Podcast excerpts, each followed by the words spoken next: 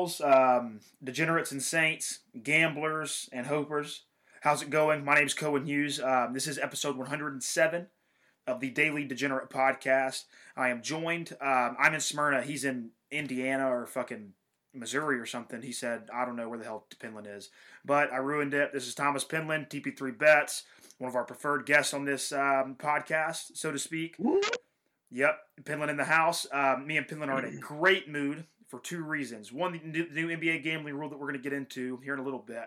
But number two, because our Tulane Green Wave covered, not only covered, but covered last night against Houston. It was beautiful to see.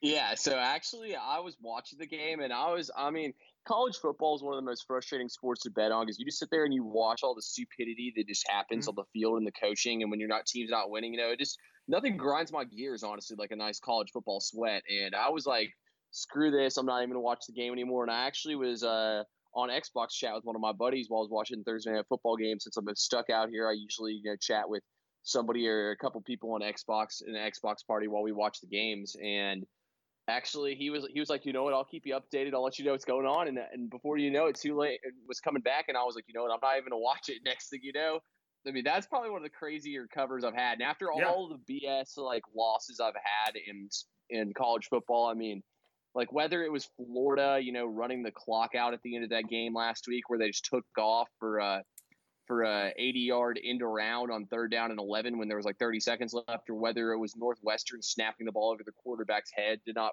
not cover. You know, I deserved that one, and it felt damn good to get it. Yeah, um, I was trying to. You could tell in our group chat, the Vegas always knows group chat, that, that a bunch of like your frat buddies, a bunch of our gambling buddies are in. They were almost trying to throw shade because I came out with the Tulane, yeah, lock Tulane, lock it in tonight, and then you had to come in and give us some numbers because you know uh, Dan Forth and all them were, were about to start hating, you know. And someone said, "Penland, why why are you so high on Tulane tonight?" And then you said it, and then guess what? We spoke it into fucking existence. The Tulane Green Wave on Thursday night, ESPN and the blue on blue combo, the olive green kind of trim, badass helmets, badass unis.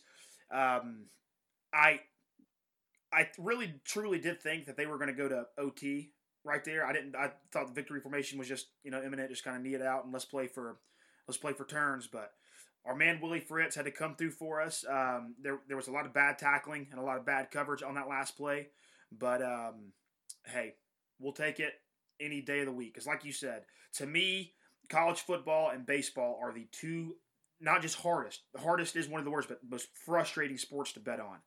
Just because you're sitting here wondering why Arkansas Pine, Pine Bluff doesn't have a better DB's coach and why can't they, they, they cover against, you know, Alon or, you know, whoever the hell it is. Yeah, or you know, you're sitting there and you just like there. I remember there was a play in the game yesterday when uh, Houston ran like a little misdirection, and the DB just took the worst route. Worst route, I remember it. seen to Mhm. make attack. He had, Oh, he, he, he had him four yards behind the line of scrimmage, and then and then he went to the one on that one. Yeah, and then or like when D'Eriq King on a third down and 15 decides to pull the ball down and run and breaks a tackle somehow from your defensive tackle and just takes off for 40 yards. I mean, that point I was just like, they're never going to stop him tonight. I couldn't believe it, honestly. Me, me neither. Um, Dana Hol- Holgorsen, his team are, are always known to falter in the second half, and uh, this is what Houston gets. This is what they paid for him, so they're going to get it. Um, Houston played, I mean, well last night until the middle of the third quarter, and then everything kind of started falling off the bus. And they had me personally, I would have went for it on that, you know, fourth and a little bit less than five at the end of the game for Houston. I would have tried to score the touchdown to win, you know, because the momentum shift was so big. If you're an unbiased watcher, Tulane had all the momentum going into the last possession and into overtime. So if I was Houston, I would have tried to put the nail in the coffin right there. But they didn't. Tulane got the nice cover. It was big on ESPN and Sports Center and CBS and all that last night. Stu Feiner, I mean that that was his best bet. So you know he was fucking happy. You know the pool temperature was 89 degrees last night for Stu Feiner. Like it was, it, it last night was a good night for football. Um, the Thursday night football game wasn't all that great, but we covered. Um, of course, anyone. Who'd you take? Did you take Jacksonville? Yeah, of course I did, my man. They weren't going to start 0 3. Look, I, I agree. I was I was so mad at myself. I was on Jacksonville all day, and then finally talk yourself into. Uh, when I looked at the algorithms and I looked at, you know, I just looked at a lot of things and I was like, all right, you know what? I guess I can get behind it. I don't know. Like, I just had a feeling the Jags, but I couldn't, you know, I I, I, basically talked myself out of taking yeah. the Jags. Stupid. I should have bet it when I woke up in the morning, like I knew I should have. So I didn't do that to myself. But the under was my max bet. Now six and one on NFL max bets. Mm-hmm. Haven't lost one since uh, week one. So what was it? What was the lost week one? Um, shoot. Whoa. Oh, the Steelers. They got absolutely. Yeah. They got a train ramp down. Yeah. I yeah. mean that. Uh, you know, I'll, I'll, I'll take the heat on that one. Honestly, that was a stupid one to make a max bet because kind of sucks because that was one of the only like two bets I lost that week. But see, I I'll, i like to have a lot of like trends and things that back me on my max bets, and I, mm-hmm. I just didn't really have any trends going my way. That was more so just a you know Steelers will come out firing, it's too many points kind of thing, and didn't really work out for me. But you know, like that under was a lock. Even when the Jags went up 14-0, I had people text me. They're like, "Dude, like you really thought the under was gonna be that good? 39. They're done like, I could have told you I was I was like, bro, I'm like, it's raining right now. We yep. have Marcus Mariota playing quarterback. We'll yep. be fine. Mm-hmm. Yeah, and hey, I I want to talk about though from that game. There's two things I actually think are good talking points from that game last night, real quick here. I love what I've seen from Gardner Minshew so far. Mm-hmm. You know, he's mm-hmm. come in here, he's had fun, he's kind of been himself. You know, he hasn't been scared of the moment or anything like that. Mm-hmm. And honestly, he's a really talented thrower and player. You know, Mike Leach got this guy ready for the NFL. I mean, Mike Leach really hasn't had any kind of NFL quarterbacks yet, and I think he might be the best one. You know, Minshew's got a strong arm, he's accurate. I mean, he was putting balls on the money. Dede Westbrook cost him two touchdown passes last night, and you know, I think he's I think he's real talented. What do you think? Um, I love Gardner Minshew. I've uh, I've known about Gardner Minshew ever since he's been at East Carolina because they played Tulane, you know, once a year, and he was there for I think what two years. He went to community college another small school, then East Carolina for two years, then grad transfer to Washington State. And I, I think it's pretty interesting. Um, this, as much as I love Mike Leach, this really isn't Mike Leach's guy. He had him for a year, you know, like, of course, he instilled, you know, the air raid offense into his head and kind of worked out some of the kinks, but I think Gardner Minshew would have been that talented no matter who the coach was. Of course, it doesn't hurt that it's Mike Leach. Of course, that doesn't hurt the system that he's in. Yeah, but, you know, Saban wanted him, right? Saban was trying to get him to come to Bama. I, I, I saw he actually went on a, an official visit to Bama through one of the graphics last night on the TV, and um, Buddy's a nut, dude. Buddy's an absolute nutcase. I love it. He's playing with house money right now, which is good for him because it doesn't. Even though the results, the last two games, barring last night, ha- hadn't been great for the Jags in in total. Minshew has been the one shining bright spot of that. So I think that he's really good. I think that there is no shot that if Nick Foles comes back, that it's still not Gardner Minshew's job. I think it was humongously stupid to sign Nick Foles in the first place. Gardner Minshew's proven me right. Draft somebody, throw him out there, see what happens. I love Gardner Minshew to death. Um, he is he is my new favorite player, like in the NFL so far this year.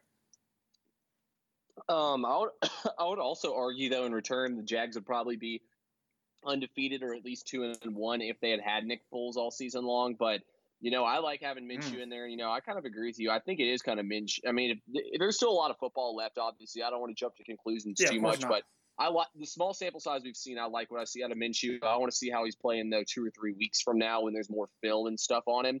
But the other talking point from the other side of things is if Marcus Mariota will still be the starting quarterbacks for the Titans last after his performance last night, and you know, it's kind of weird for me with Mariota. I didn't think of him as much of a runner when he was in college. I thought of him as more of a passer, he, but he wasn't in, much of a runner. In the yeah, in the NFL, it's the exact opposite for him. But you know, I give, I think Mariota. You know, he's had he's had five different offensive coordinators, which kind of is a very tough thing it for is. a quarterback to change with. And mm-hmm. I was never that high on him when he came out of college either. I didn't think he'd be that great. I would still stick with Mariota though. I think he can win games for you. He's just got to be able to stay healthy running the ball. I mean, It was raining last night. I mean, he had that unfortunate tip on that one pass where he had Walker. But I mean, he's not a passer, but I think he's better than some of the other guys. I was about to say, I don't think he's as bad as people are giving him credit for. I think Mariota's a fine NFL quarterback. Um, I don't necessarily think he's the bees knees, like kind of like you said. I don't think I'm not humongously high on him. Um, I think it is a little bit frustrating, like you said, to have so many different coaches and coordinators and systems kind of go through. And I also think it's kind of frustrating that Corey Davis is your number one receiver. Like, can we actually get some real weapons in Tennessee for my man? I mean, I know Delanie Walker's yeah. all good and all and everything, and Derrick Henry should take pace away from the the pass attack. You know, should kind of two two pronged head attack, but God Almighty, it's him, Eric Weems, Adam Hump. You know, they're just not getting it done. Like it's they're they can't get open enough. I like A.J. Brown, the rookie from Ole Miss, and mm-hmm. here's your friendly reminder though that Corey Davis was the fifth overall pick in the NFL draft when he came out. That was a waste. Boo. Although he did have that nice that one-handed snag last night was was pretty tough. But yeah, no, that, he he's good. He, he he should just be a number two or three option in a highly functioning offense. You know, like mm-hmm. their, their offense doesn't run balls to the wall. They're not really high throttled. They don't put the ball in the air enough in a row to yeah, they're a run for kind of pace now. him open. No. Scoring scoring and seven points, you you have to find like a new identity or something. You know, like also, though, too, they have Taylor Lewan out, their left tackle, and mm-hmm. I mean, I'd say he's honestly probably top three offensive lineman in the NFL. So I think he's probably the best better. player on their team, talent Yeah, Mariota was. I mean, what's his Calais Campbell? Absolutely. I mean, he, he ate last night. last night. He he made the Titans his bitch last night, but. I say we get down to it, Cohen. We've probably already wasted twenty minutes just talking. No, no, no. Only ten. We're we're good today. We're we have some urgency oh, today. So before we get into some real NFL talk, before we get into the real meat and potatoes, um, me and you were really excited this week. Uh, me and you got the notification for it early earlier in the week, but um, the new NBA gambling rule will greatly, greatly, greatly benefit guys like us who put money on games at game time and kind of see how the lines are moving and kind of wait because me and you are late term betters. I don't. I'm kind of like you. I don't, I don't. I don't like to wake up and take the first line that I see. I like to kind of wait and see how it moves throughout the day see where public goes, see how actually much the spread moves in what direction. But from now on, this next upcoming season, all NBA lineups are required to be submitted 30 minutes before tip off for quote unquote, is the word I saw, gambling transparency. So it's good. We're not gonna, you know, hammer Jazz money line tomorrow night, and then oh, next thing you know, Rudy Gobert's out. We'll we'll be able to see that a half hour before time. We're not going to get burned by a James Harden rest game where oh he took the night off in Phoenix. You know, we'll James know Harden that now before. Rests. Well, you know what I mean, idiot. You know, like you mean LeBron? Yeah, LeBron, um, R Dubs, um, Kawhi, Paul George is a big rester. But now that's no more. We will see the lineups in their full capacity half hour before game time. So you DraftKings players, you DraftKings players probably probably benefit from this the most because there are a lot of players on DraftKings where it'll say questionable or playing, and the next thing you know they're out at game time. So there's a benefit them a lot. I really love it for us. I mean, you're really excited about it. I can't wait for NBA season because my team made you know hell improvements in the offseason. I know you can't either because you just signed um, the goat Thabo Sefolosha today. Oh, I thought you were going to talk about Vince Carter for the Hawks, but no, I did see they got Thabo. I was, I thought that was a great pickup for the mm-hmm. Rockets. Great two way player. But um, yeah, you know, this is honestly the best news I've gotten in a long time was yeah. uh, seeing they made this decision. I mean, like Cohen said, you know, with the NBA, no matter how sure I am, you always have to wait a little bit until the. So usually at two o'clock, the like first kind of report comes out of who could potentially be resting that night, who's got what injury. You know, that's when the first report breaks. I usually don't do anything until about once I at two o'clock. That's usually when I first start checking to see what I like and what I want to bet on. But if I see like a good team that's having a good season is playing a team that's trash early in the day, like for example, like I remember this one specifically, the Warriors versus the Mavs. I'll get if I know I want to take an over under on a game, I'll go ahead and slam the under because I saw that. And then next thing you know, Doncic is out, uh, Kevin Durant's out, Curry's out. You know, they just start ruling all these players out for the team. More so on totals, I like to hop on them early because honestly, in the NBA, I probably bet an over like maybe 10 times during the season. It's to me it's an unders league, you know. You got to yeah. know who what the good defensive It's all about the unders in basketball, no overs. I don't I mean I'm not a big fan of betting overs, but yeah, it's it's big news honestly. I'm, it is. I'm glad for it. I think it's better for the NBA. Me too. I think that even if you don't talk about gambling, I think it's a good move for people who do, who um, like our buddies at Sports Talk ATL who do blogs, who do game previews, who do projections. I think it's better for everybody that just have a set lineup that gets released at the same time for every team because MLB has to do that. They have, they have to submit their lineups I think 30 45 minutes before first pitch to you know to kind of get all their numbers in. But um, I'm with you. I love it. It'll it'll and it, even even from like my personal like Utah Jazz, I, I like seeing who's starting tonight. That like not on the TV. You I like having a phone notification like oh, hmm, Ingles gets to start tonight. You know, I, I don't like having to wait and figure out when I turn on ESPN. But um, big news today in the NFL. We'll get to a bunch of our NFL talk right now. Um, Antonio Brown has been cut from the New England Patriots after two games being on the team, one game playing on the team. Um, had a great game last week. I mean, eight really good. I mean, you know, he's him and Tom are pretty good together. And the explanation that I had pulled from offline and from the TV stations was it wasn't because of the rape allegation. It was because he did not cease communications with her after the team said, "Hey, quit poking the bear. You know, let your lawyers deal with it." He just kept texting her and texting her and trying to get get, get her to settle out of court and kind of do all that extra stuff. Yeah, you know, honestly, I didn't do too much digging into as of why he got cut, uh, just because I was working at the time when it happened. Mm-hmm. But I did see basically that he got cut. You know, I kind of want to before I make any judgments on AB or anything like that. I kind of want to wait and see like all the information to come out. I don't really want to jump to conclusions. I personally am a was a big Antonio Brown fan. I mean, I hate the Patriots from the bottom of my heart, so I really can't pull for anyone who plays for their team. But now that he's yeah. not on their team, I could definitely wrap my head around pulling for some Antonio Brown again. Um, I think more so, my biggest question is, will he play for another team this season? I was about to ask you the same thing. You, th- you think so? I say it. I think absolutely. You know, I mean, Vegas got the odds at plus 200. You know, Vegas always knows, but on top of that, God. I don't see why you wouldn't. I mean, if I could go ahead and get Antonio Brown now when the rest of the rest of the league doesn't really want him, you know, it's one of those buy low, sell high kind of things. I'd be more than happy to go out and sign Antonio Brown to a two or three year deal. I shoot, I'd give him two or three year deal and guaranteeing a good bit of money and just end up eating it on the back end because if he's able to play, I mean, whew, like imagine if you could pair him with Kyler Murray, Kyler running around with his legs, letting Antonio Brown get open back there. I mean, woo that would be unreal. If I was a betting man, um, I would probably say he he will play again this year. Um, I don't think it's going to be as hot and heavy like you say. I think it's going to be a one year, rest of the year kind of prove it deal. Kind of let's make sure you can actually show up to practice and not you know go go wild on Instagram and not start doing all that crazy shit. Um, if you walked, not even name a team. If you walked up and told me, hey Antonio Brown wants to play 14 games for your team for $2 million. I would take that 100 times out of 100. Even with what I've seen this year with the Raiders and the and the Patriots, he didn't really mess around on on the Patriots that much. His his his real monkey business, so to speak, was was with the Raiders. And I think that's because he, he wanted out. He realized how bad Derek Carr was. He, he was tired of getting underthrown four four yards per route every practice.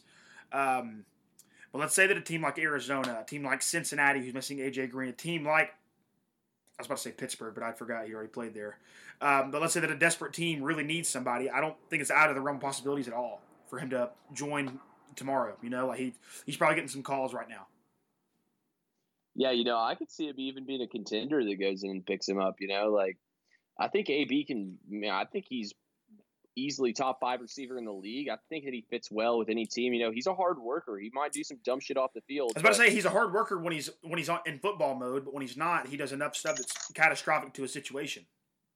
Mm-hmm. Uh, I definitely agree with you that. I mean, it's just crazy. It feels like this Antonio Brown saga is unending. Just when you think that like finally all the information news have kind of mm-hmm. slowed down then boom this kind of pops in you know it's like it's like one thing after another it never I stops i know it's uh, which hell it makes sense the nfl is the best reality show on tv this is why we watch every sunday thursday and monday because to see stuff yeah. like this and see developments and plus, I think the NFL needs Antonio Brown out there playing. I mean, I think the NFL has lost a lot of what it used to have to the NBA because the NBA has more star power. You know, oh, way more, more. of a there's more of um a platform if if so if so to say you know the, like the NBA players can build themselves like Yep. with through shoes through Instagram through Mhm. Twitter you know like all these NBA there's so much more ways for NBA players to build themselves not only as a player but as like an icon. I feel like I feel like the NFL really lacks that outside of like Odell. I felt like Odell and Antonio Brown were the closest things you know to to um, to NBA players in the NFL you know and that have that kind of personality. So I think the NFL for its brand honestly needs Antonio Brown out there. I think I mean he's definitely bringing him some bad publicity. But I mean, hey, you know what they Any say? publicity no is- as bad no, publicity. Any publicity is good publicity. Mhm, because because exactly. because no matter what he does, people are going to tune in to see if he plays or if he doesn't play, if he fucks it up or if he doesn't fuck it up. You know, like we need these storylines for Tuesdays and Wednesdays and Fridays to get us to the weekend to kind of appetize our our, our, our watching you know ability.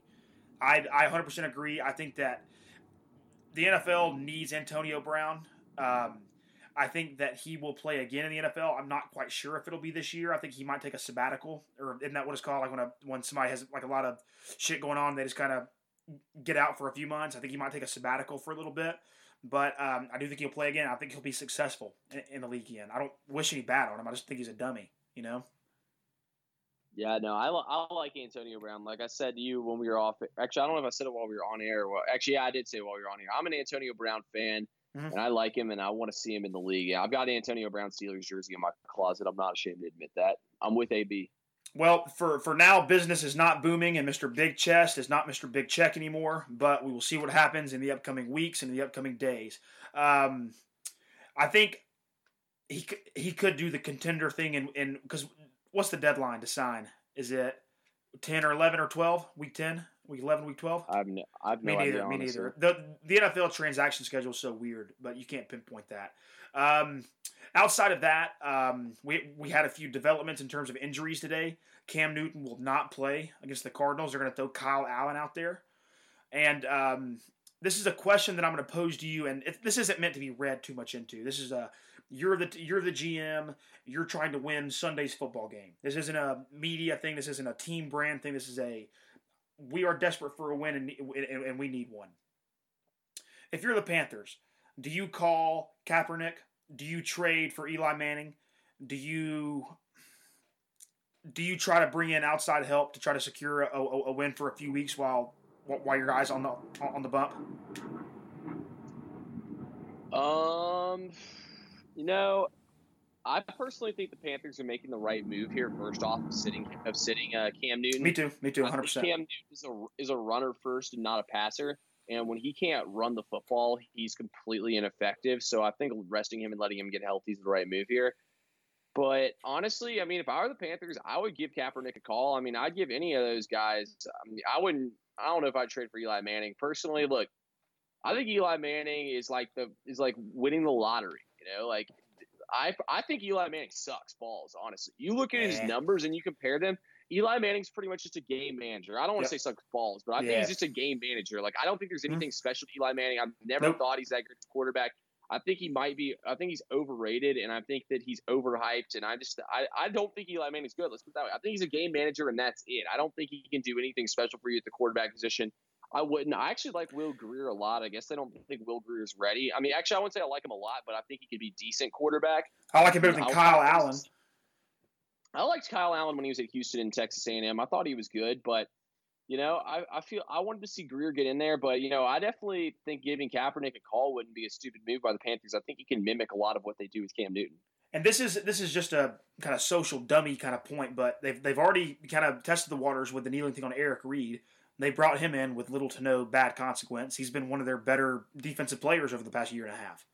Um, I I'm with you. I think um, that the dust is kind of settled on the whole kneeling thing. Now that there has been positive progress made by the players' union, by the owners, by the players, and the teams specifically, I think that it's no longer a, a catastrophe to bring in a guy like that. Um, I don't think Kaepernick is your savior. I don't think that he's you know the the answer to be all end all to quarterbacks. But I think that for a desperate team like Pittsburgh, like Carolina, like maybe even I mean the Jets, there's enough reason to bring him in instead of starting Kyle Allen or Trevor Siemian. You know, like you're the, their ceiling is obviously seen. You know what their you know what their top game is. Kaepernick's brought his team to the Super Bowl before with not that much talent. He no matter if he if, if for better or worse, he's a electric player who can in a in a bad or good way can give his team a spark. Um, I'll put it to you like uh, Pete Carroll put it to us. Colin Kaepernick is not a backup. If you bring him in as a backup, you only hurt your team because you're keeping the more talented guy on the bench and you're creating waves where there shouldn't be any. I think that there's a select four, five, six teams in the NFL right now that are entering desperation mode as the season kind of goes along. And I think that it would greatly behoove them to bring in Kaepernick just to kind of right the ship. Well, not even right the ship's not, not, not the right phrase. To get you to week eight when Cam Newton's going to be healthy. Same thing with maybe the Saints. I think Teddy Bridgewater is a very good game manager. I like Teddy Bridgewater as a player personally. I don't think the Saints system plays into his hands.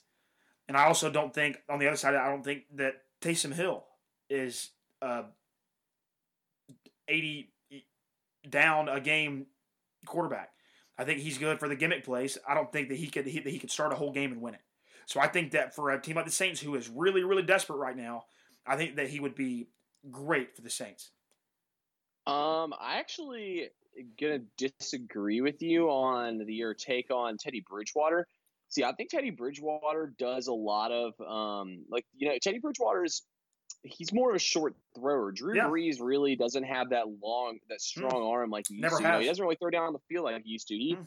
The Saints are a run first team now, quite frankly. They like to power run the ball like they did with Ingram and uh, Kamara, and now they do it with Kamara and you know Latavius Murray. I personally think the Saints are better off. You know, I I think that they're I I wouldn't say better off, but I think that I think Teddy Bridgewater can execute well in this offense. Although I didn't like what I saw from him, like I really felt week. like that he hold the ball too long, trying to only mm. throw to wide open people. But that's mm. also kind of him being thrown in, you know. Yeah. Mm-hmm. And I, I, think though it's stupid for them to say that they're going to share time between him and Taysom Hill. Not necessarily because I just like the fact that they're going to run those gimmick plays with Taysom Hill, but I feel like it kind of hurts his confidence by them saying we're not confident enough in you to run the offense. At by yourself, so we're going to work Taysom Hill in there too. But I definitely don't hate Sean Payton's game plan here, and I think that they can still remain competitive. Look, regardless, I think the Saints will remain competitive while Drew Brees is out, but ultimately, it's going to be an uphill battle to get in the playoffs once he comes back because they're going to be below 500 or right at 500 when he gets back. And so as soon and as soon as he gets back, those division games start. They don't play a single division game That's until he'll get back. Exactly. He's going to be thrown into the fire. So you know, I'm I uh, I took the Saints to miss the playoffs, and I stick with it. Um, I I agree with with like a lot of what you said. I think Teddy Bridgewater's best situation was was his starting job in in, in Minnesota. They were more of a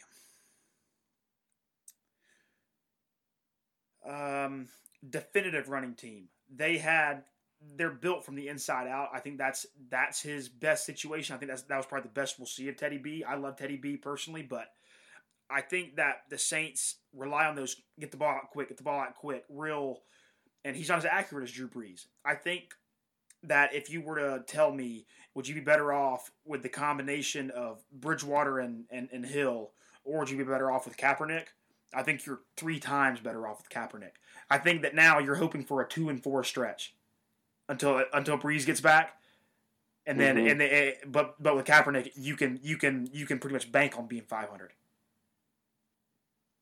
Yeah, uh, I think Bridgewater's better than Kaepernick personally. I, I don't think eh. Kaepernick's horrible, but I think Bridgewater's better. I mean, Bridgewater did take the Vikings to the playoffs. He did. when he was playing.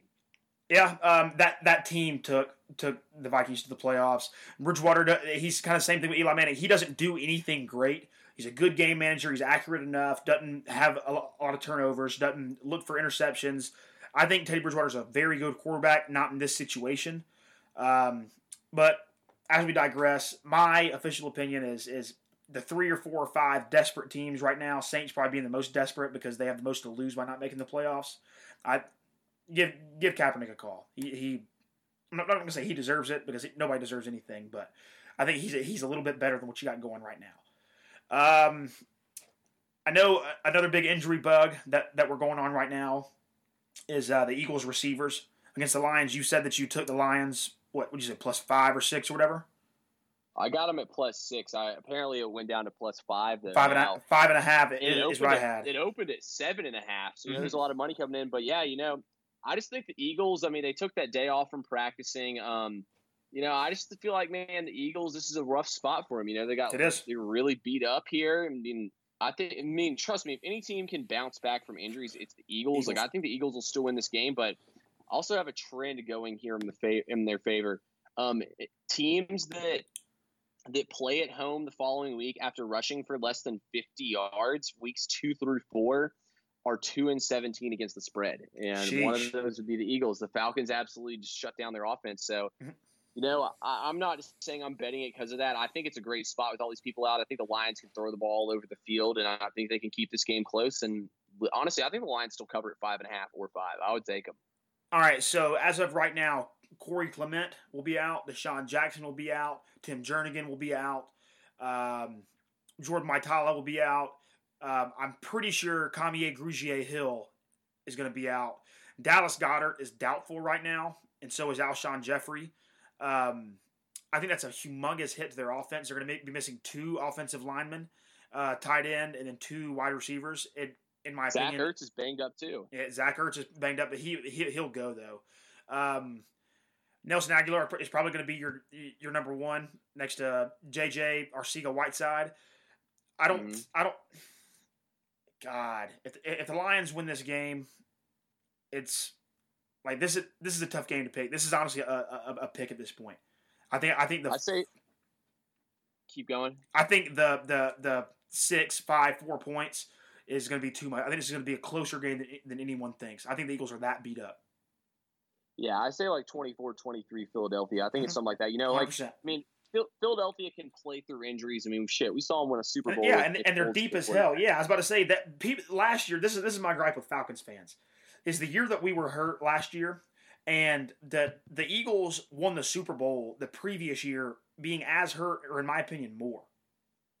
Missing your starting quarterback, missing your center for a long period of time, missing your best two defensive tackle. You know, like they were banged the hell up, and they next man up, no excuses. You know, we don't. They have more depth than almost any other team in the NFL. I think the Eagles are still probably going to win this game, but I, I agree with what you said. It's going to be a one two point game. Yeah, no, it, it'll it'll be a good game. I would not be shocked to see Detroit win this thing outright, but Mhm, uh, 100%. ultimately, I think Philadelphia will get it done. Um, Uh, what do we got next on the slate? Damien Williams is out versus the Ravens. Um, I know that impacts my fantasy lineup. I had to go out and hit the, hit the waiver wire because I didn't really like my, my, my backup running backs. Um, I think I, I ended up putting Frank Gore at the flex, which I'm not too happy about. But they are playing Cincinnati, like who, who, who is the worst against the run in, in the NFL. Um, I had to choose between him and Rex Burkhead and Terry McLaurin. And Terry McLaurin's a cool story so far. I just don't think he's gonna you know have lasting success with Case Keenum as the quarterback. And plus, they're playing a pretty tough pass defense in Chicago. Um, I think the Chiefs will still win this game pretty, pretty, pretty handedly. I don't think it's going to be a humongous problem for them. Um, the Ravens are really good, but you know they're going to have to fall down off that pedestal sometime with Lamar Jackson with almost perfect quarterback rating. Um, I think this is a game that the Chiefs will still win by the line right here that I have is five and a half. Um, I'd buy the Ravens plus five and a half if I could. Let's see what it is right now. Oh, it's six and a half now. Wow, it floated. So yeah, so my play on that one's Ravens six Yeah, and a half. I've I have Ravens plus six and a half. It's not a max bet; it's just a regular bet for me. But yeah, I'm on the Ravens plus six and a half. I think the Ravens will slow the game down. They'll run the Mhm. ball Yeah. a lot. Kansas, I mean, Kansas City's defense is atrocious. I mean, Oakland Yeah. was up ten nothing, and I had an Oakland plus eight ticket in my back pocket. Yeah. Next time I check the score, shit, it's twenty eight to ten, and that ticket's as good as worthless. You know, hmm I hate betting against Mahomes for the third week in a row, as I've been burned twice. And if I lose Yep. this week, you know what they say: three strikes and you're out. I will, you know, I'm never playing. Mahomes again. I think it's a good spot here for the Ravens. I mean, they had him beat last year, and then Pat Mahomes threw that crazy pass where he threw across his body and hit Yeah. Tyreek Hill on the run on that 4th Mhm. down. Yeah. You know, I mean, this guy's a magician, but I He think is. I think Baltimore will run the ball, take the clock down, bad defense. I, I think they'll I think it'll be a good game, but ultimately I think they'll cover. Um, just as Falcons fans, right quick, um, what are you thinking about this this game Sunday in Indianapolis? We are I one point dogs be- right now. Yeah, I will be in attendance at this game in Indianapolis. Oh yeah, oh yeah, because you're in Indiana, aren't you? Yeah, I am. I am going to the game. Nice, um, hell yeah. Yeah, I'm very excited. I'm gonna uh, ask Colts fans how they think Andrew Luck's gonna do this Sunday. um, Got to throw a little shade at him. God. But um, you know, I think it's gonna be. A, I think it'll be a good game. Look, the Falcons. I saw a stat that when we score over, here, I'll keep talking while I kind of try to pull the stat up here. Mm. But basically, I think it comes down to Matt Ryan and the offensive line. The offensive line gives Matt Ryan time. I think we'll pick them apart. I also did see Darius Leonard is in concussion he is protocol. Out. He will not play. Oh, he's out. He's out. Uh, that's huge. I love. That makes me love the Falcons even more. I had the mm-hmm. Falcons to begin with. I will keep in mind. I'm not betting this game because I'm extremely biased. I know. But when the Falcons score 21 or less points away, they're two and 19 against the spread. When they score 22 or more, they're 32, eight and two against the spread. God. So basically, night and day for the Falcons if they can score. Um, I think the Falcons will move the ball up and down the field on the Colts, especially with Darius Leonard out. I mean, he's a beast. I think he's one of the best linebackers in the league. Um, I think we have this offense humming, and we're confident right now. Last time we were in Indianapolis, I'll never forget first play. We threw like a Julio. Play action pass. Yeah, you remember it, Ryan yep. to mm-hmm. Julio, mm-hmm. first play of the game for like an 80 yard touchdown. He had two of those I'd that game, two tutties. Yeah, I'd love to see the same thing once again. That game was eight years ago. It's incredible. Hard to believe it. That game, that specific. Yeah, it's incredible. But I like the Falcons here. I mean, it's Jacoby Brissett, guys. I mean, I don't think Brissett's terrible, but I think the Falcons should get this one done on the road. And I actually was happy the Colts won last week because I probably would have hated this spot for us Me for too. a team that's coming home for the home opener. I know what you're saying, and, and, like and I love that take. I it's it's all about trends, and, and you have to think about the NFL season sometimes in groups of four. And I think if the fact that the Colts won last week means they're going to drop this one to us. I think it is kind of disrespectful that uh, the Falcons are dogs in this game. Even though I'm like one of the lowest people on the Falcons ever, I'm not that much higher on the Colts. I think this this at at open, I think it should have been a straight pick 'em instead of the two or three points the Colts got off the rip. Um, I think the Falcons will win this game by a full touchdown. Yeah, I think the Falcons win this game probably. You know, I, I, I I'm gonna go Falcons I'm gonna go 28-23. Dirty Birds, baby. Birds, baby. Love to see it. Bird. Um, yeah. let's see who else we got. that's that's it for oh Hunter Henry's out for the Niners. Um, you mean for the Chargers? Chargers, yeah, fucking all the California teams. I can't. Yeah, actually, I bet against the Chargers again this week. Texans plus three and a half, the Jets plus twenty two, and the Lions plus plus uh six are my max bets this week for NFL. And oh, and also the under in the uh Cowboys Dolphins game. Those are my max bets for the week. But um, what I was going to say about this game is that there's cluster injuries on the offensive line, and there the Chargers' offensive line was already ranked 29th in by Pro Football Focus, so it's mm-hmm. not a very good group, and they're missing two offensive linemen. And then on top of that, there's cluster injuries in the secondary. I love the Texans in this spot. I think Deshaun Watson will rip them apart through the air. Plus, we're getting three and a half points. I think it might be at three now, but catching three and a half points, I love this spot. I'm on the Texans. I'm going to play Texans money line at plus 150. Um, I like. I I like the build of the Chargers. I I, I, I like Philip Rivers. I like the whole thing they got going on. I just don't think they're one of those. I think they're like they're like the LA Clippers of the NFL. I just think that yeah, they're a good team. They'll win some games, but they they don't scare you at all. You see what I'm saying? Like there's nothing that really puts them that much further apart than any, than any other regular team. You know. Um, I'm going to play Houston. I think this is going to be a big year for Houston. I think that Bill O'Brien's going to save his job. I think he did a lot of that. Um, even being in that game against the Saints, and I think he did a lot of that winning last week. Um, I'm, I'm, I'm definitely playing Texas money line at plus one fifty. Love it, love it.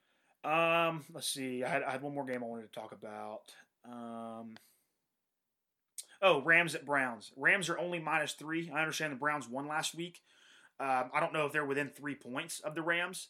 Um, I know Higbee's out, and uh, I think Austin Blythe will probably not play. I think I saw a report today that he's like doubtful, but uh, it's like a hopeful doubtful. Like it's more of a questionable than, a doubtful. Um, I still think that the Rams, now that they're kind of done doing the walkthroughs and they kind of got everybody's feet feet back wet, I think they're going to win this game by about seven points. Rams minus three is my play on this game. Um, yesterday on my podcast, I actually did take the Browns plus the points, but injury report came out today with a lot of players Yep, questionable. a laundry Browns, list. like Denzel Ward. Yeah, it was a laundry list, and it was not good. They're on a short week here.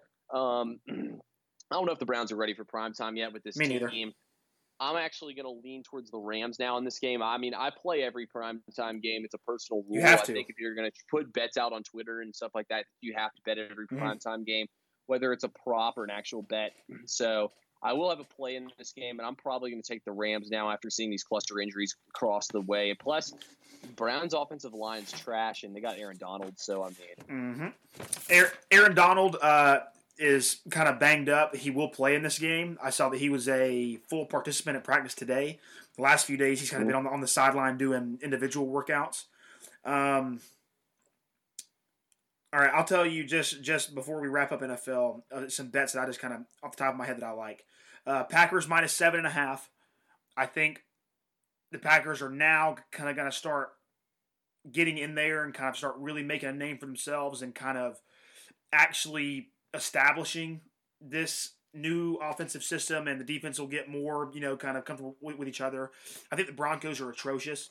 I absolutely hate the fact that they um, went with Flacco. I think that's just embar- embarrassing. Like the fact that Kaepernick can't get a job and Flacco can is just awful. Um, I like Flacco still. Eh, fuck you. I love Packers Bro, he minus no seven half. offensive line. Yeah, but he, Unfortunately, I've watched him play his last two games. He's unmobile and has no offensive line. But when he actually gets to stand in there and find a receiver, he actually kind of picks teams apart a little bit. Mm. Um, I'm not quite sure if I, I I'm I'm still in love with Phillip Lindsay and um, the rest of those little young, young guys on the on the Broncos staff. Um, I think that they have to have the good offensive line to kind of get working, and I think the lack of a two dimensional football game will play really into the Packers' uh, favor right here. The Packers' defense looked a hell of a lot better to me than I thought they would against the Bears, which the Bears look bad, but um, I, I'm really loving Packers minus seven and a half. If you're really scared, Um, go buy the full point to get to six and a half. yeah, let me say on this game, I actually lean the other way. I'm not playing anything on this game. I really, to me, when it's, I don't know, I don't, I don't believe in the Broncos like that. So I'm not necessarily saying you're wrong, Cohen. Yeah, I just feel like the Packers typically play to their skill level of their opponents. You know, they came off two big wins, beating the Vikings and beating the Bears back to back weeks, divisional opponents. I could see them not taking the the the line or the uh, Broncos as seriously here. But I mean, I think the defense is for real, and if they can get Joe Flacco, I don't think you'll have much of a chance. I could, I mean, just out, going off how the Packers have played in the past, I lean with the Broncos here, but I'm not betting anything on this game. I'm staying, I'm staying on the sidelines on this one. I would tend to agree with you that it's not really a trap game, but this is a trap spread. Seven and a half is really scary, and I hate having to buy the whole point and sacrifice forty points of odds just to you know not need it either way. If the I mean if it's a close game or if you know Vikings or Packers blow them out. Um, I think also, I would say this though: the Broncos are night and day home and away. When the Broncos Yep. are at home, I Mhm. love to play on them, and when they're away, I love to fade them. So Mhm. I definitely don't thin think air. you're handicap there at all. Yeah, um, I, I'm also loving uh, Bills minus six at the Bengals. Um, the Bills money line for the last two weeks has been cash for me. I love Josh Allen. I love their uh, their defensive look. I love the way their team is built from defense down. Um, the Bengals are kind of a dumpster fire at this point. I think that those best case scenario for Andy Dalton and um, Joe Mixon and uh, fuck, give me the receiver's name. I, I Uh. Tyler Boyd, AJ Green's out. No, no, the um, John Ross. Ross. There you go. I think that was the best case scenario for their first two weeks to be in the in the NFL's top five in passing and receiving yard leaders. I think now it starts to kind of fall apart. I'm not huge on Zac Taylor at all. Um, Bills are at home. Bills are another great home team. I love Bills minus six in this game. Yeah, you know, Bills Mafia hasn't had a home game yet. They come in here two and zero. Home openers. Although you know who comes to town next week is the New England Patriots. I could see them getting caught looking ahead here. Ooh, But De- Devin Singletary is out as well, so they won't have Out. that dynamic back, you know, to kind of make plays for them coming out of the backfield. I'm not betting this game personally. I'm sitting the sidelines on this one as well. Um, I, the Bengals offense looked absolutely awful, and that was their first home game. They kind of laid down. I really don't know. I honestly have zero clue what I'm going to get out of Cincinnati here. That's why I'm not betting this game. But I mean, you know, I, I the, just the fact that Patriots come to town next week and they're two and zero, and you kind of assume this is going to be a win, make them three and zero. I don't know if the Bills are quite ready for that spot yet. That's the only reason why I'm sitting this one out. Or else, I mean, although I will say this to me, when it comes to betting football, you have key numbers. You want to take a favorite, three is a key number because then at least you push on it. If the you field goal, field I love I, I love that strategy. And it, Yeah, it, it, and and, I, I'm a pussy. I'll I'll go I'll buy the half point to two and a half just to just to be safe. You know what I'm saying? Like I'm I'm bad about that kind of stuff. Yeah, and then you know at at three and a half, if you're taking a plus three and a half, that's a key Cover number the 'cause field. Win by yeah, so you cover by a field goal. Mhm. Your next key number to me is at seven because then if you're taking a dog, seven, six and seven because technically if you win in overtime, the game's over at Because- six. yeah, because so that's the a key number because you can push. Yeah, because you can push at that number, Mhm. and then seven is as well because obviously that's a touchdown. Then your next key numbers are at 10, 17 or 14, 17, 20, 20. You know, it's Yeah, it kind of goes. To me, Yeah. it's all about key numbers in football. Basketball, I don't really think there's It doesn't matter. It doesn't matter. in no. basketball. Hmm. Yeah. Two two is your only key number because one bucket wins it. You see what I'm saying? Like that's I don't think that that's a thing in, in, in basketball. One game Mhm. that, that that I am going to be looking forward to watching, and I'm not sure why. Um, maybe it's because of the, the NFC South hate. Um, I have Cardinals minus two in Carolina. I actually have Cardinals money line in this game, so Mhm.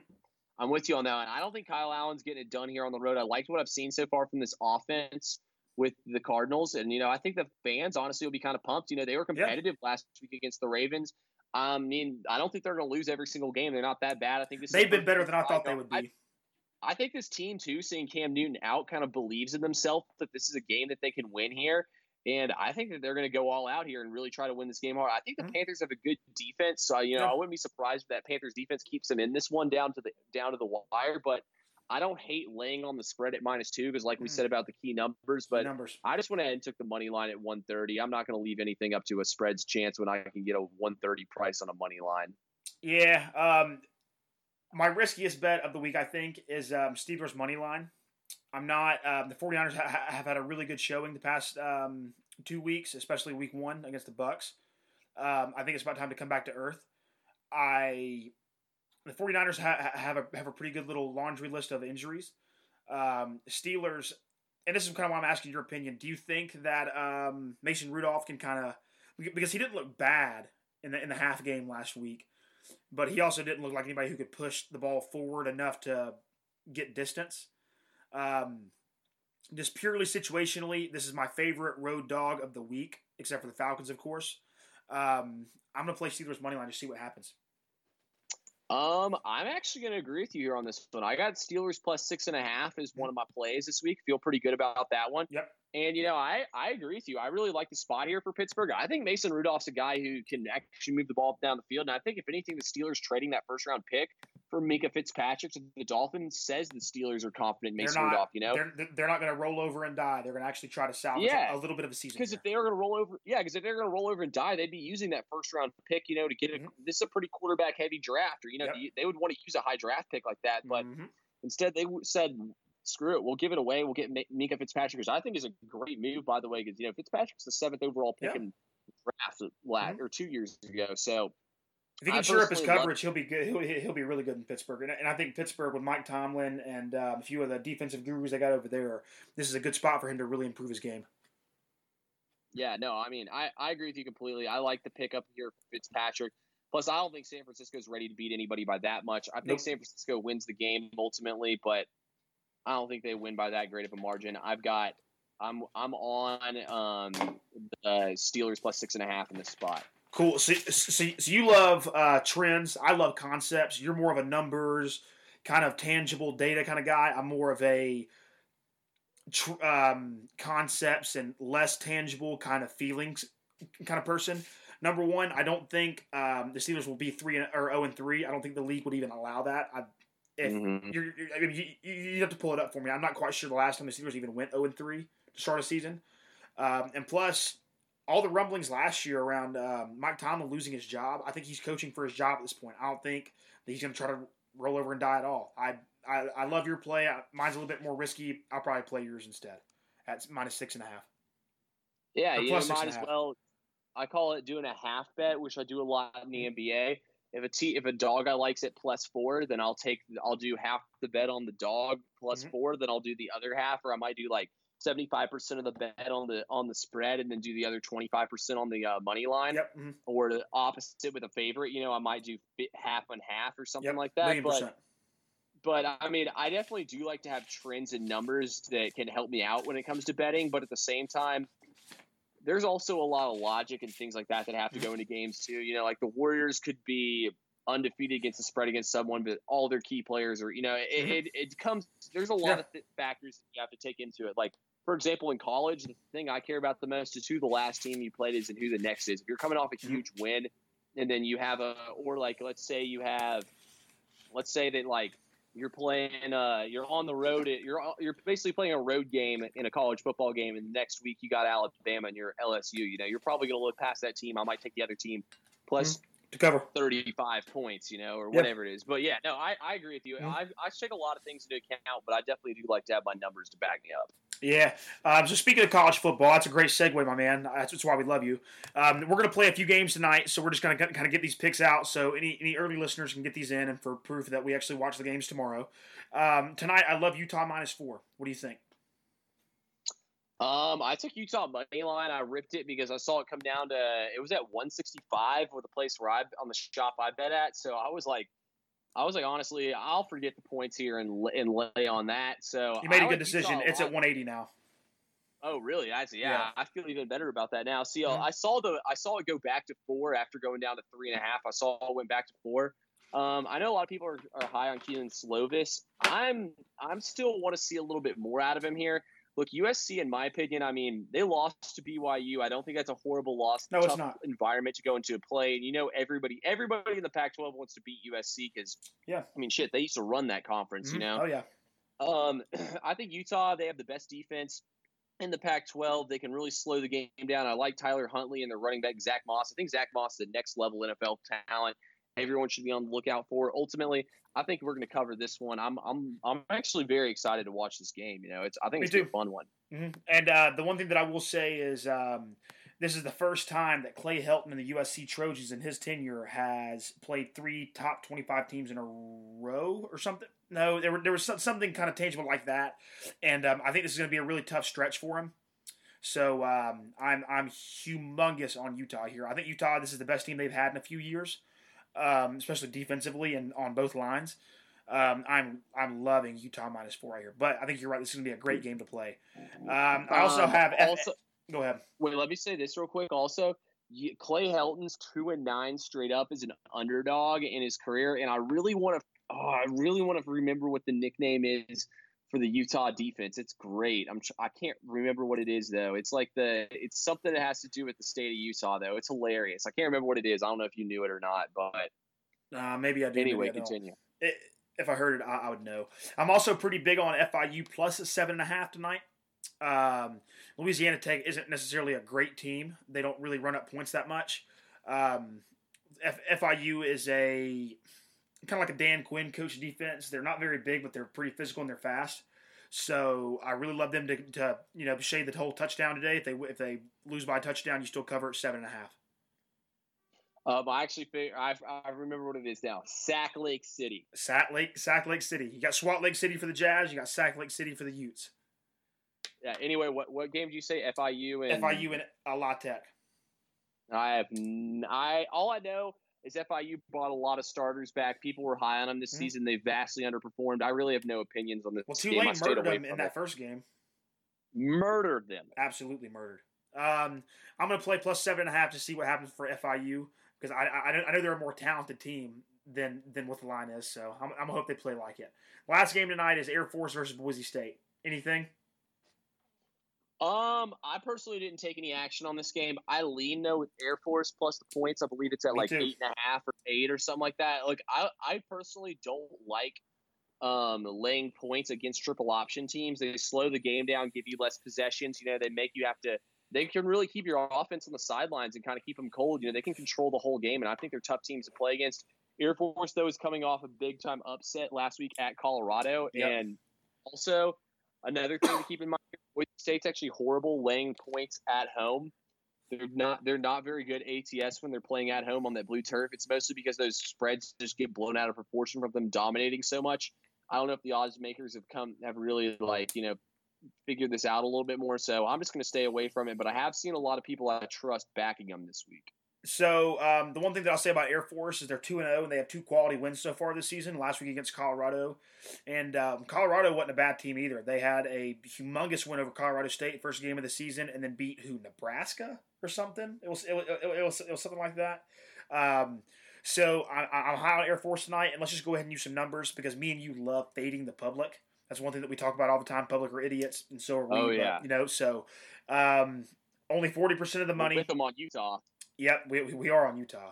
Um, only 40% of the money went to the spread for Air Force, and then only 20% bet on the money line. I, I, I think for fun, I'm going to take Air Force money line tonight, see what happens. Hey, you might as well. I Might don't as well. necessarily know if they'll cover. I think they'll cover. I don't know if you'll win that one No, no, outright, but I think 100%. you should have a decent chance at it. So Yes, me you too. know, I'm still kind of I'm still kind of looking for uh, Boise to come back to earth after beating Florida State a game I don't even want to talk about. But I know. yeah, So- but, you know, So there's four games that I want to kind of preview tomorrow before we get out of here. We'll do MLB playoff race next week whenever we have all the all the games kind of cemented. You know, um, Michigan plus three. What do you think about Michigan plus three going into is home or away? Let me look. Let me look. Let me look. Oh, it's actually in Wisconsin. I uh, Michigan's plus three and a half right now. It moved since I uh, wrote this down. I'm loving Michigan plus three and a half here in Wisconsin in Madison. So all the numbers point towards Wisconsin. They've been very good against the spread, especially at home against Michigan. Um, I actually think that you know the public is heavy on Wisconsin here at Mhm. home, and you know I'll. Wisconsin's ranked 13th and Michigan's ranked ranked uh, 11th here, so that's kind of another red flag too. But I actually, I, I, so I tried to bet this game all week. I went back and forth with myself, and I just Mhm. said, you know what, if you can't make your mind up that much, you're not touching this game. So I didn't touch it. Mhm. But I actually lean with Michigan in the points here. Look, I think Michigan's kind of hidden some of their offense away. They've still been trying to figure out what they want to do. Harbaugh finally turned all the offense over. I cannot remember the offensive coordinator's name right now. I'll look it up as we're talking here. That's a great take But, because um, because, because I'm, I'm I'm looking right here. Um, Michigan has more points per game than Wisconsin on on I think 20 less passing attempts per game or 15 less passing attempts per game on 10 less completions per game and then almost 75 passing yards per game.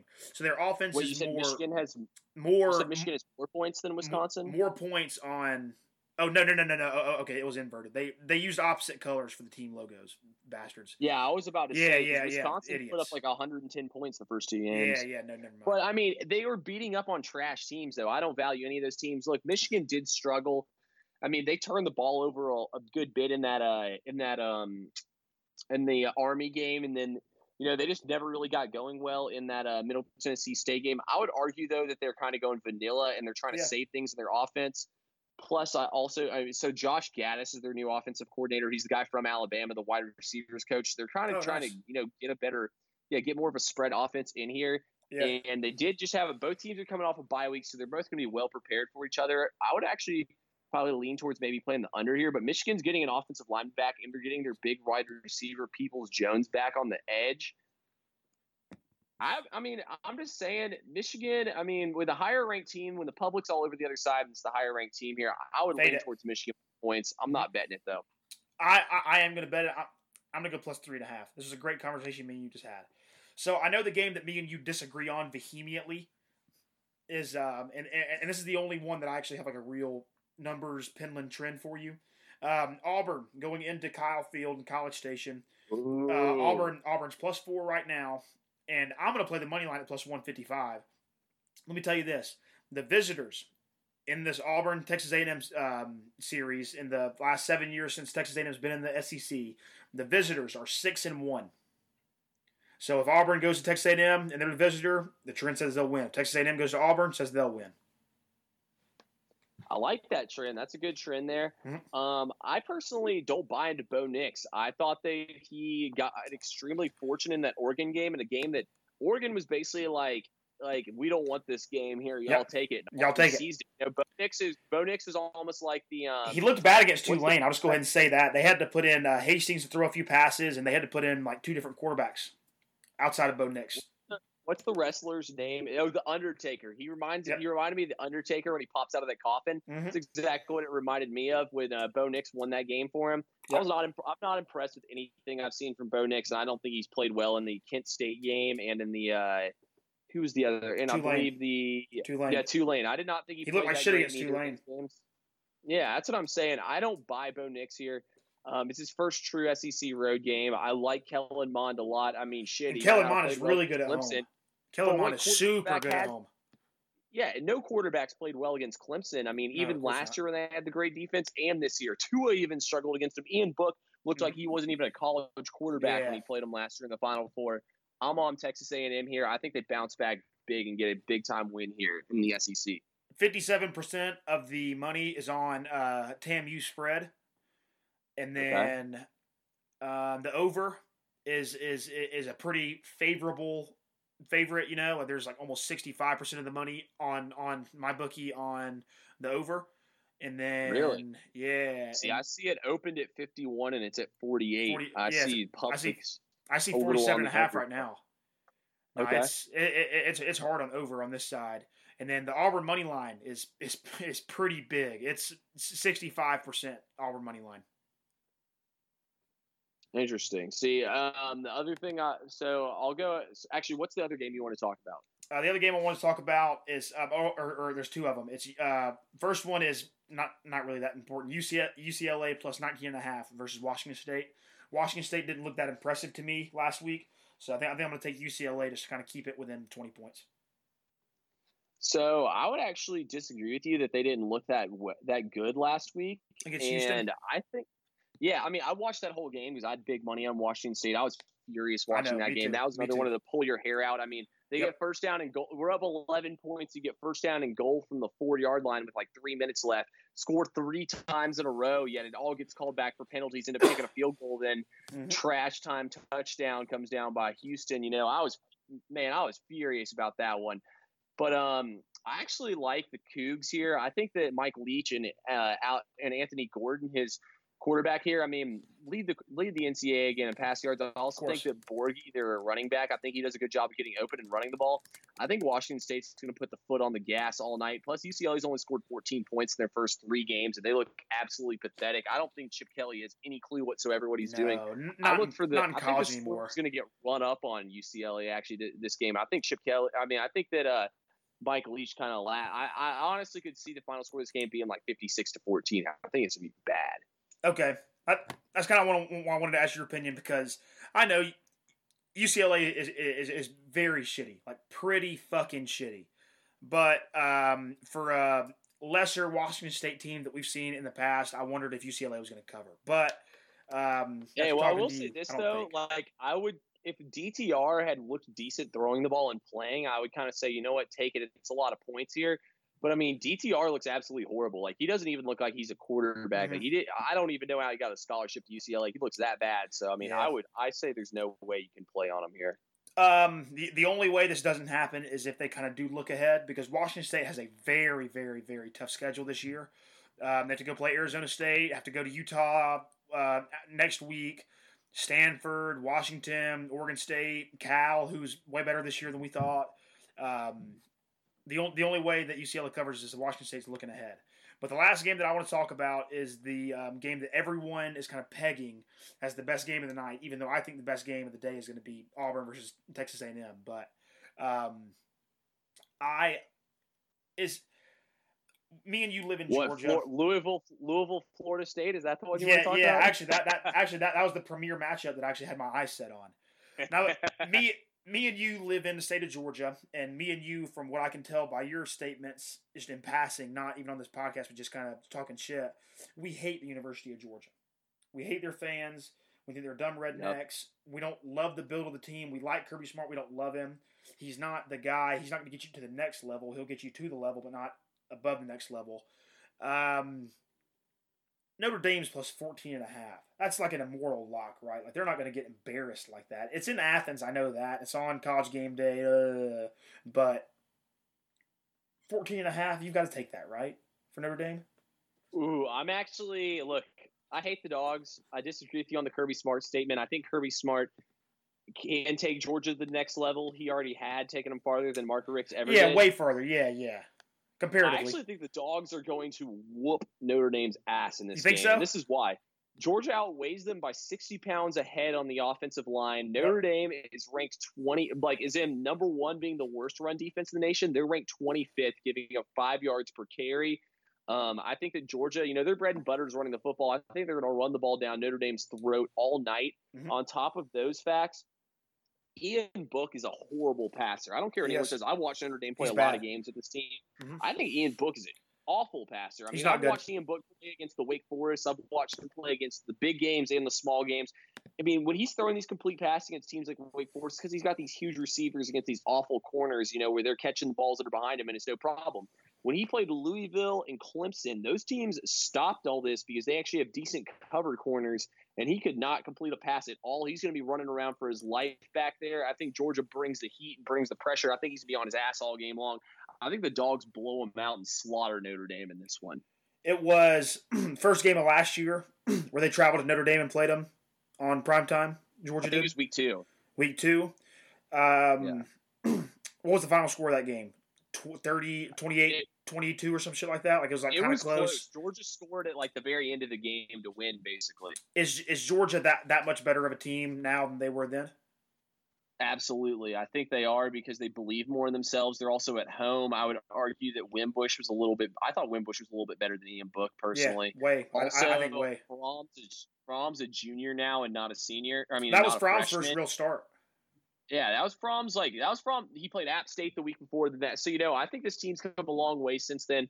Georgia's played in big games before. Uh, Notre Dame's only crumbled in them. I know. Look, we were saying, oh, it's Notre Dame. Another. Also, I actually do have a stat. I don't have it on the top of my head. Oh, oh, I actually do remember on the, off the top of my head. So, in teams that are both ranked in the top ten play each other, and one team is over a ten point favorite against the other, the favorite is thirteen and two against the spread. Really? Is that just just this year? No, that's in that's in the history of college football since like I think like two thousand since like two thousand or something like that. Since they kept Thirteen two.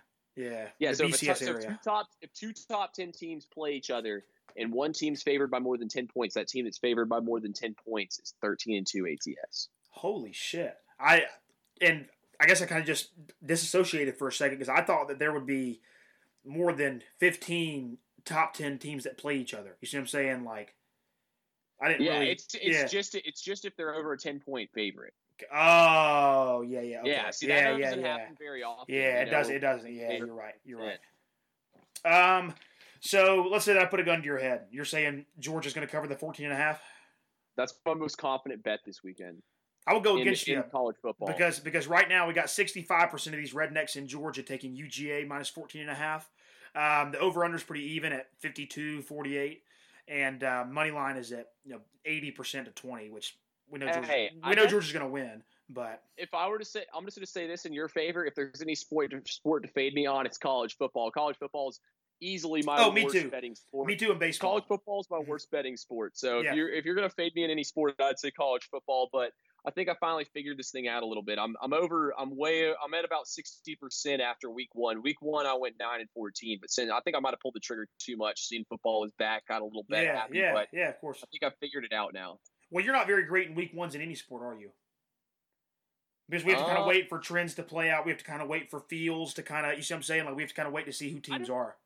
I did good NFL week one. I mean, it's just more so NFL. I think I'm. I don't know. I think I have a better. You will see. The thing is for college is you have all these new freshmen that come in that we've never even seen play Never before. seen. They could be good. They could be bad. Yeah, you kind of have an opinion of what you think's going to happen, but you really don't know that much about mm. the teams. I feel like, I mean, even still, like I feel like we're figuring things out. By like week are. six, I think it'll be better. I'll say this though: for college football, any bets that I lose, I promise you, will get it all back times ten in bowl season. Bowl season, I eat every single year. Cause Oh yeah, dude, you were awesome in bowl season last year.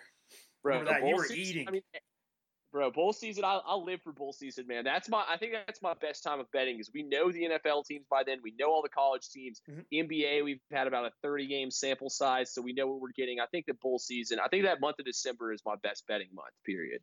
because uh, NBA, um, there's still international soccer going on. Yeah, I, I, I, I'd be willing to agree. That is that is one of the best times to, to, to bet because I'll be at like at my parents' house in in Cartersville in the fucking woods, like I, like I'm having to like run outside to get internet service to make a bet, then I run back inside to watch DirecTV to watch the game. And I love watching the Bahamas Bowl. It, it, it's fun to watch, and it's even more fun to bet on because you don't have a, a horse in the race, so it's that much more yeah, fun. exactly. So Thomas Penland, um, we're right at an hour right now. That was awesome. Me and you didn't get off track at all. This is probably one of the best episodes that I've, one of my favorites that I've done with you because you actually kind of got me using numbers a little bit. We got trends, we got numbers, we got concepts. We hit three different sports in a in a, in a real good way. Um, I'm gonna have to text you during the Notre Dame game, and um, I'll talk shit to you and the Auburn game. Those are our two big rival games this week. Um, I love those, it. I love it. Those those are the games that me and you are going to differ on, and that, that's what I like. But uh, tell the people where we can find you at. Yeah, well, real quick. The good thing is, Cohen, one of us is going to win money. One of us is going to win. So we, we, can't both lose, can we? Yeah, that's a with our thing. luck. One we, of us is going to win. With our least. luck, maybe, but pr- probably not.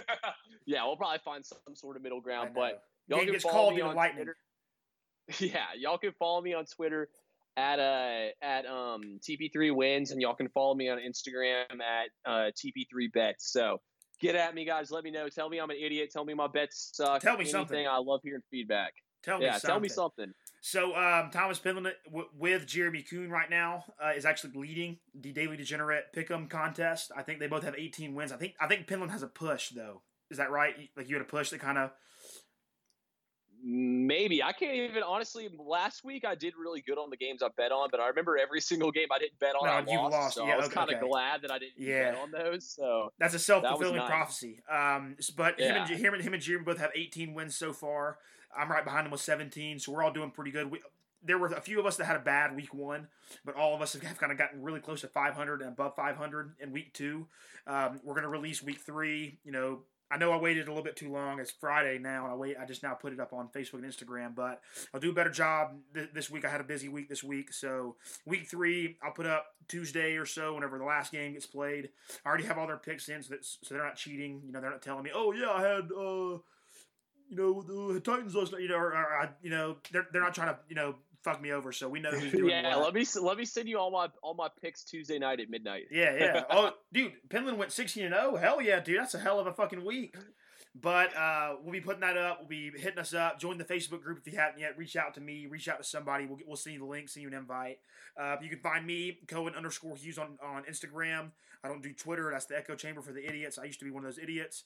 Um, Facebook, I'm pretty big on because you can do long posts and you can kind of interact with hella people. Um, other than that, you can follow the Instagram for the podcast and the Twitter at TDD Pod. Um, other than that, ladies and gentlemen, this has been episode 107. Good luck to you this week. I hope your bets hit. I hope mine hit even more. Um, thanks for listening. Tell us what you think. Y'all have a good day.